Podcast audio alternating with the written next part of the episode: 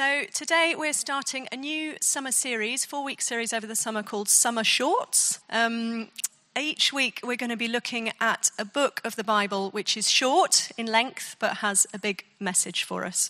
So in a minute I'm delighted that Stuart's going to come and speak to us. Um, but before he does, I'm going to read the whole of two John, so not the Gospel but the letter in the New Testament. So this is uh, two John. It's not that long, obviously. This is two John. It says, "The elder, to the lady chosen by God and to her children, whom I love in the truth, and not I only, but also all who know the truth, because of the truth which lives in us and will, will be with us forever. Grace, mercy, and peace from God the Father and from Jesus Christ, the Father's Son, will be with us in truth and love. It has given me great joy to find some of your children walking in the truth, just as the Father commanded us. And now, dear lady, I am not writing you a new command, but one we have had from the beginning. I ask that we love one another. And this is love, that we walk in obedience to his commands. As you have heard from the beginning, his command is that you walk in love. I say this because many deceivers who do not acknowledge Jesus Christ as coming in the flesh have gone out into the world. Any such person is the deceiver and the Antichrist. Watch out that you do not lose what we have worked for, but that you may be rewarded fully. Anyone who runs ahead and does not continue in the, in the teaching of Christ does not have God. Whoever continues in the teaching has both the Father and the Son. If anyone comes to you and does not bring this teaching, do not take them into your house or welcome them. Anyone who welcomes them shares in their wicked work. I have much to write to you, but I do not want to use paper and ink. Instead, I hope to visit you and talk face to face, so that our joy may be complete. The children of your sister, who is chosen by God, send their greetings." So let's welcome Stuart as he comes to speak to us.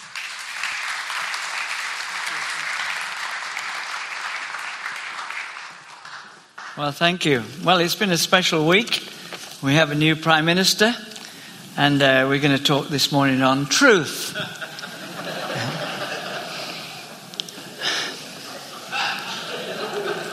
uh, our duty is to, our duty is, whatever is, to pray for people. Seriously. But we do live in perilous times. We live in times where there's a lot of fake news. And uh, what is truth? And as Christians, we realize it's a hard thing being a Christian. We're under constant attack, constant spiritual attack. It's not easy being attacked. And, and the Apostle Paul says, you know, we, we, our fight is against principalities and powers, not against people. And he says, you know, be strong in the Lord and put on the whole armor of God.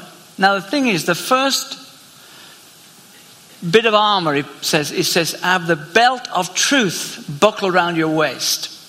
So the first thing as a Christian you have to do, as well as being strong in the Lord and his mighty power, we have to put on the belt of truth. And this is really what two John is all about. So let's look at two John. As we do live in perilous times, we live in times when the language has been devalued and the good is being called evil and evil is being called good. And And uh, I don't think, I'm very grateful that I, to be able to do this passage. Whether we'll get through it all, I'm not sure. But here's the, there's nothing more relevant, actually, to see than what John is talking about. Uh, it's about A D nineteen ninety-five, nineteen hundred years ago. John, Hobuteros, the old man, the elder, the only time in the New Testament where it's elder is singular. So he's the last of the apostles. He's writing from Ephesus. And uh, I said nothing can be more relevant than what he's saying to, to us. It's only short, two hundred forty-five words. You can get it all on a on papyrus. It's a postcard, really, isn't it? And he writes to this chosen lady. Well, there's a great debate on who is this chosen lady. Is it an individual lady? My, the commentaries I've got are divided. Um, or is it, I would probably go with John Stoughton, it's uh, a metaphor for the church, the bride of Christ. Uh, we won't argue over it. You may think it's to a single lady or to uh, a group of people. I don't think, actually, a, a man would write to a woman, a singular woman in uh, verse four, I ask that we love one another. I think it's a more corporate thing myself. But we won't debate that this morning. The priority is the truth. The priority is the truth. Nothing is more important than the truth. Nothing. It's more important than worship.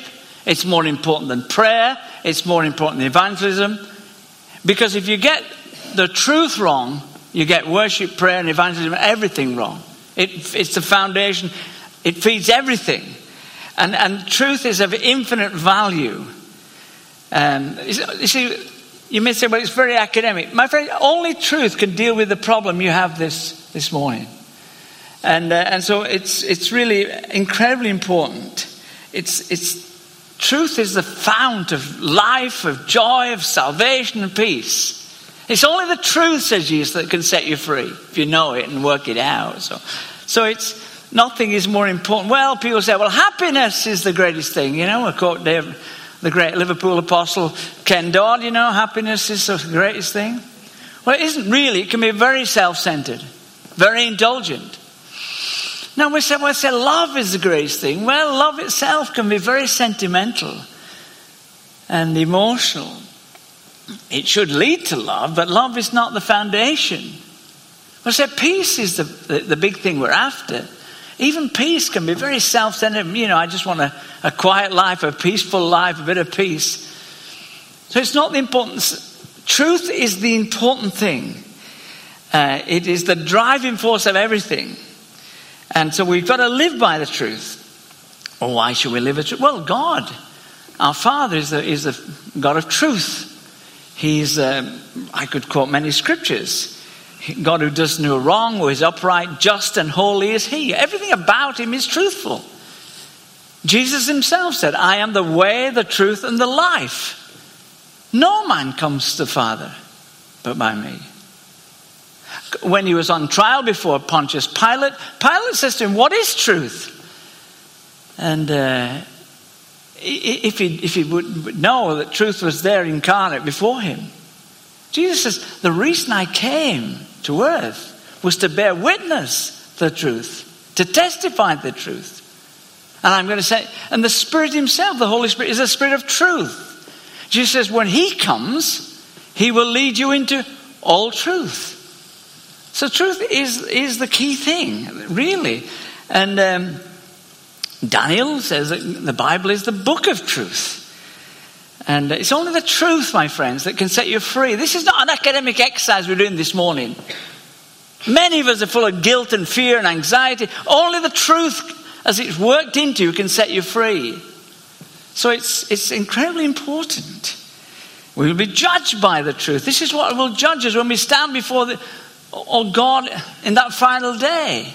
We have to worship in spirit and in truth. It's all to do with that. But the trouble is, we live in a world of lies. You will lie, I'm told, statistically one hundred twenty-six thousand times in an average lifetime. Men lie twice as much as women. No comment. Apparently it's true that. But we do live in a world of lies.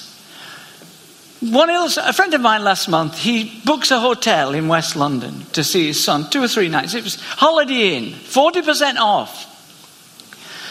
So he, he books it online, and then he rings them. Of course, they'd never heard of him.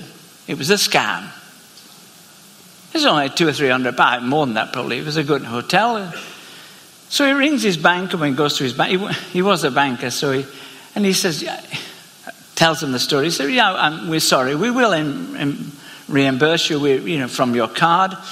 And my friend said, well, I'm very sorry. He said, sir, we will be scammed ten thousand times today out of this bank. So my friend nips across the road to his own bank. He said, I must change the, the password or whatever it is. So he goes across to his own bank and he says, he tells them about the previous bank. And they say, ten thousand times. They said, sir, if we were only sc- scammed ten thousand times a day, we would think we were having a very, very good day. My friend, my nephew tells me, who's a banker, The banks in Britain lose seven hundred pounds a second just by scams. Now, I could illustrate that that's just one aspect of dishonesty and lies. We live in a world of lies, and we're called to live by the truth. And we must get back to the text. So the church is to be, Paul says to Timothy, the pillar and the foundation of the truth. John is writing from Ephesus. In Ephesus, there's the temple of, to Diana, Diana of the Ephesians. one hundred twenty-seven pillars, marble pillars, coated with gold, with precious stones in it, supporting this godless, demonic edifice. Now Paul says, and John would say the same, we as a church, the church of Jesus Christ, what we stand for is to stand for the truth. We uphold the truth. We're a pillar of the truth. And um, now we will be rejected, my friends, if we, if we as stewards of the truth. We have to get this in, especially in the coming days. We will be rejected, we'll be reviled, we'll be called bigoted and narrow and divisive. Never forget that. It's going to get worse rather than better. You know, we're not here just to sing songs. I was in Oxford. Every time I go down Broad Street, I see the cross on the ground where the men died for the truth. You go to Amersham, you see the pillar for the Lollards when men and women were burnt for the truth. We're talking big things, my friends. The truth is the, the one thing that matters in life. And, well, what is the truth? We, we better get on to it. Um, it's not going to say, well, you know, it, it would be wonderful to uh, to be in the first century. You want to read a bit of first century, how they were persecuted for their faith. And uh, the devil is always set to undermine the truth. Well, what is the truth? Well, very simply, it comes from outside. It's not something we sit down and cogitate and think about. It is something that comes from outside. It is given. Paul says, and the other apostles, we don't make this stuff up. He says, the gospel I preached you, for what I received, I pass on to you of first importance, that Christ died for our sins. I received it. It's not something I made up. It's not something, that's what this book's about, my friends. This is the truth. All scripture is breathed out by God. It's not something men sat down and thought about. That's philosophy. I studied philosophy at university, and it's a fine subject, but it's not what we're about. We're talking about revealed truth, given. It's not that, you know, the majority vote. It's not, you know, truth is in the eye of the beholder. No, it's given. We, it's received. It's not the thoughts of men, wonderful though they may be. Therefore, it has eternal value and consequence. And um, and uh, we have to hold on to it. It's not for debate or discussion or, uh, you know, inter- personal imputation. It is take it or leave it. It's a given. It's given. It's been given. It comes from outside. It's totally trustworthy. You're, We stand as a fellowship, and this is our testimony. This word is test is truthful and it's reliable. Well, let's get to the text. We see the first four verses, these Christians, five times, whom I love in the truth, who know the truth, the truth which is, lives in us. It has given me great joy to find that some of your children walk in the truth. The thing It's it's the central thing. It's given. The thing, it unites us. All the we're united because we have a common belief in the truth. That's what knits our heart. It's the love for the truth. Go back to First John. Everyone who believes that Jesus Christ is the Christ is born of God, and everyone who loves the Father loves the Son. God has given a love into our hearts. It's in the truth. It's the truth that binds us together. But not only that, John says here, the truth lives in us, verse two, because of the truth which lives in us and will be with us forever. See, the Holy Spirit comes And he puts the Spirit, he writes the law of God in our hearts, the new covenant. He, he puts it in our heart. He said, to go back to First John, you know, you have an anointing from the Holy One. All of you, all Christians, are in one measure have the anointing from the Holy One, and you and, and you know the truth. And Paul can then say of all Christians, in one sense, you have the mind of Christ. Why? Because the Spirit has come into all Christians, brought us to life, and put the truth in us to some measure. And the, and, and the truth of God never changes. And it's the source of, of all blessing. And he, I mean, he says it in verse three, grace, mercy, and peace from God the Father and from Jesus Christ, the Father's Son, will be with us in truth, in truth and love. It all, everything comes from the truth, my friends. Salvation, mercy, health, provision, glorification, holiness, everything.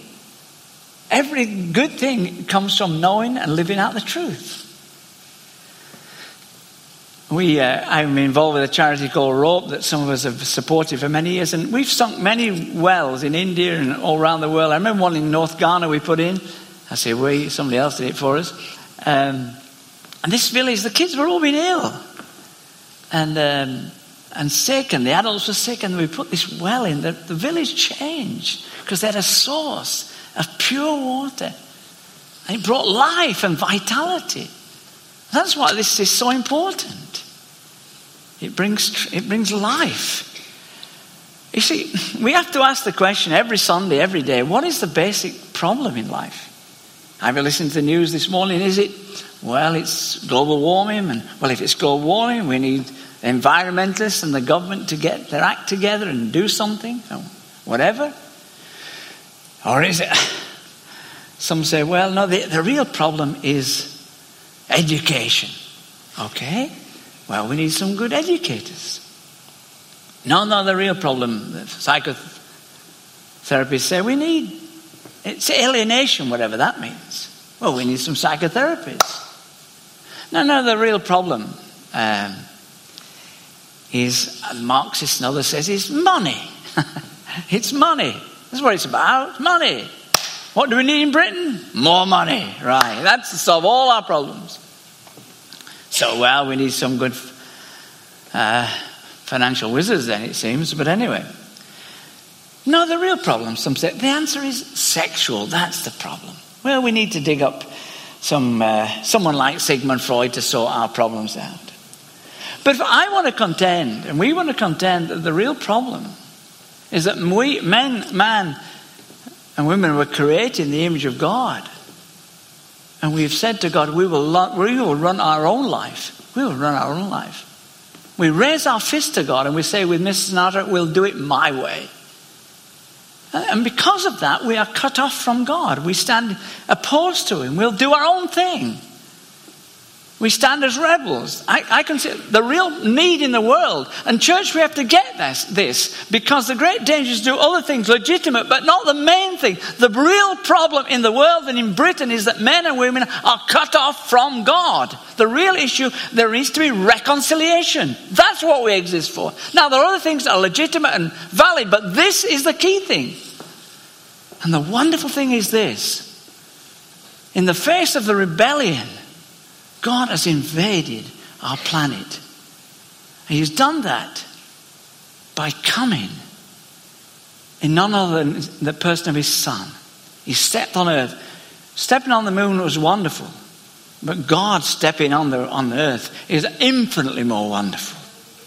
And he comes to a rebellious race. And he comes to die. God comes to die to deal with our rebellion on that cross. And in some wonderful way, he, he deals with it on the cross. He bears your guilt and your sin and your vileness and your all, all that you've done wrong on the cross. That we might be reconciled. That is why, my friends, we are dogmatic. That is why we feel strongly about things. Because Jesus is the only light of the world. Well, the second thing John says The truth is not only to be believed, but to be lived out. We, verse four, walking in the truth, not just talking the truth. We're good at that. We have to live in it. Verse seven, and now, dear lady, I'm not writing you a new command, but one we have had from the beginning. I ask that we love one another. And this is love, that we walk in obedience to his commands. It's an old commandment in one sense. Ten Commandments. First half of the Ten Commandments, first five, are attitude to God.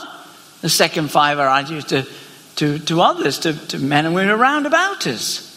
Now Paul sums it up wonderful. Romans says, love is the fulfillment, is the fulfilling of the law. The fulfillment of the law. Now in one sense, John in his previous letter, if you know First John, says, in, I am writing a new command. How, he just said in the second letter, it's, it's, a, it's an old command. Well, isn't, but John said it's new in the sense that, well, he says in First John two eight, it's new. It's a new command. Its truth is seen in him, that's Jesus, and in you, because the darkness is passing and the true light has already come. In other words, it's it's old because it's always been there. But it's new because, Paul, we've seen it in him. Sorry, John says we've seen it in him. We've seen it demonstrated in a man, in the, in the, the God-man Jesus. And not only, it's, John says, it's not only seen in him, it's seen in you.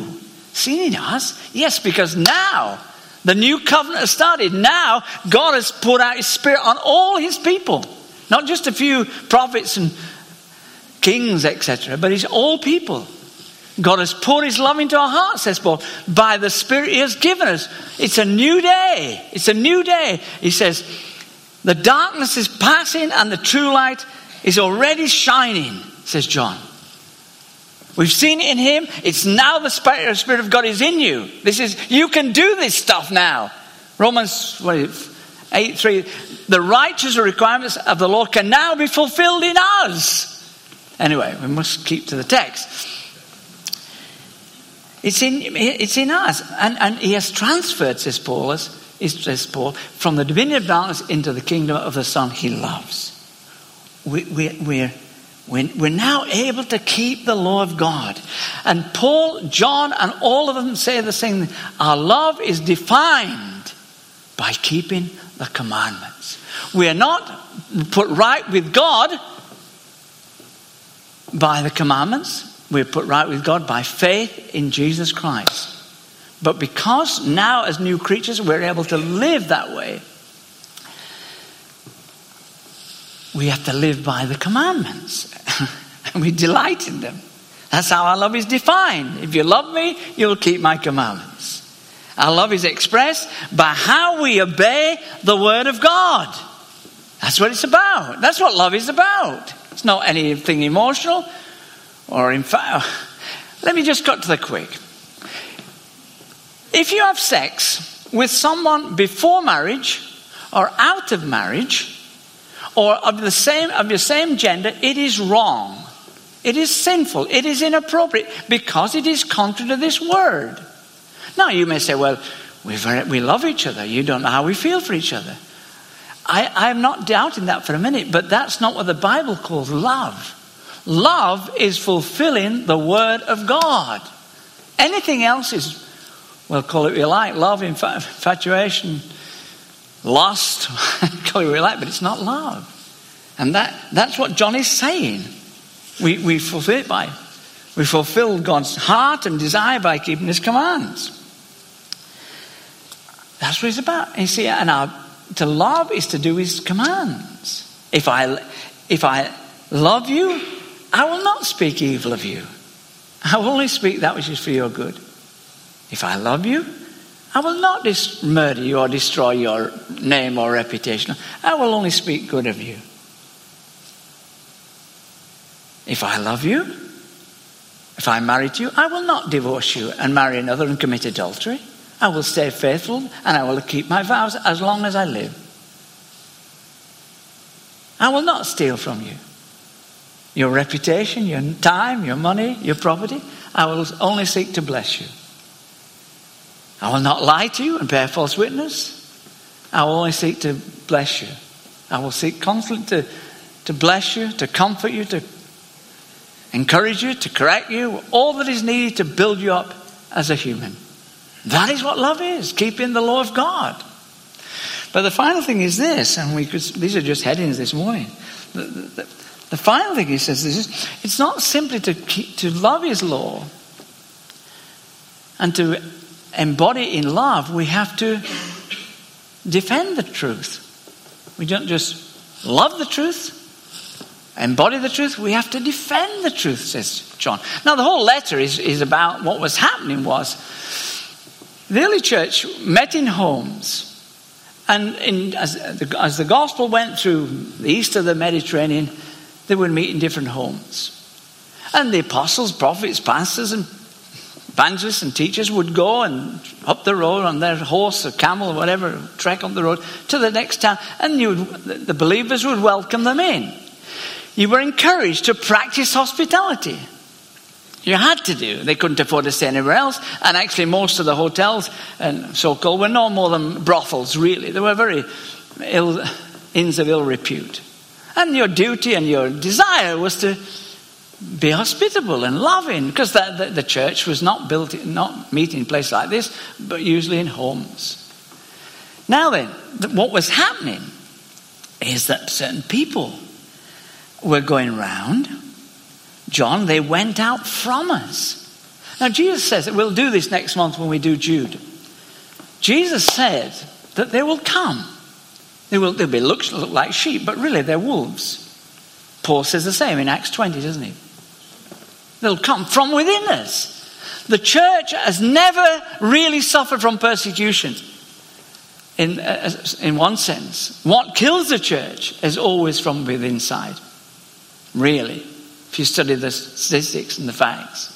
And that's how it works. And they come as an angel of light, says the Apostle Paul. And in the same, this is what was happened. We're not talking about atheists or Buddhists or Muslims or Hindus. We're talking about professing so-called Christians. And they were going round. And uh, they were deceiving. They were deceiving. Now, they, were, they made me nice. Now, I could apply it today if we had time. We haven't time. You know, because this is the devil's more successful method, always.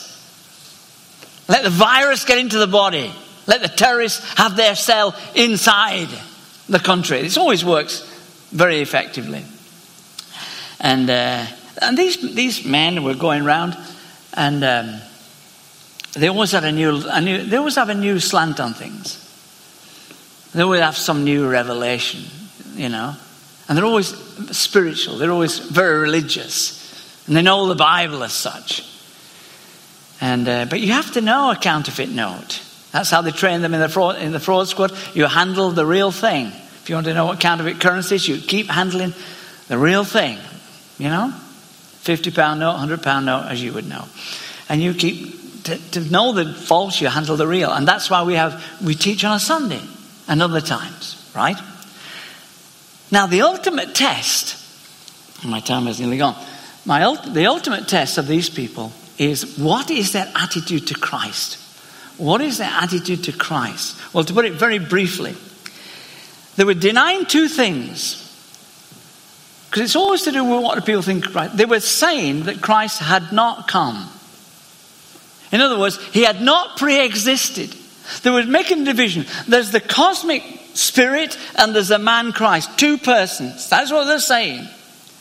And at his birth, the cosmic Christ comes into the man Jesus. At his death, it, this cosmic Christ goes back. Totally wrong. There are, there's only one Christ, one person. He is fully God, and, and he comes from the Father. He pre-existed, and he comes and becomes a man, fully man. So the first thing, they were denying that he had come. In other words, they were saying he didn't have a future. It's, you know, he was just, he became and a man indwelt by the Spirit. He is more than that. He is fully God and fully man, right? One person. The second thing they were saying was he hadn't come in the flesh. Oh, it appeared that way, but he wasn't really.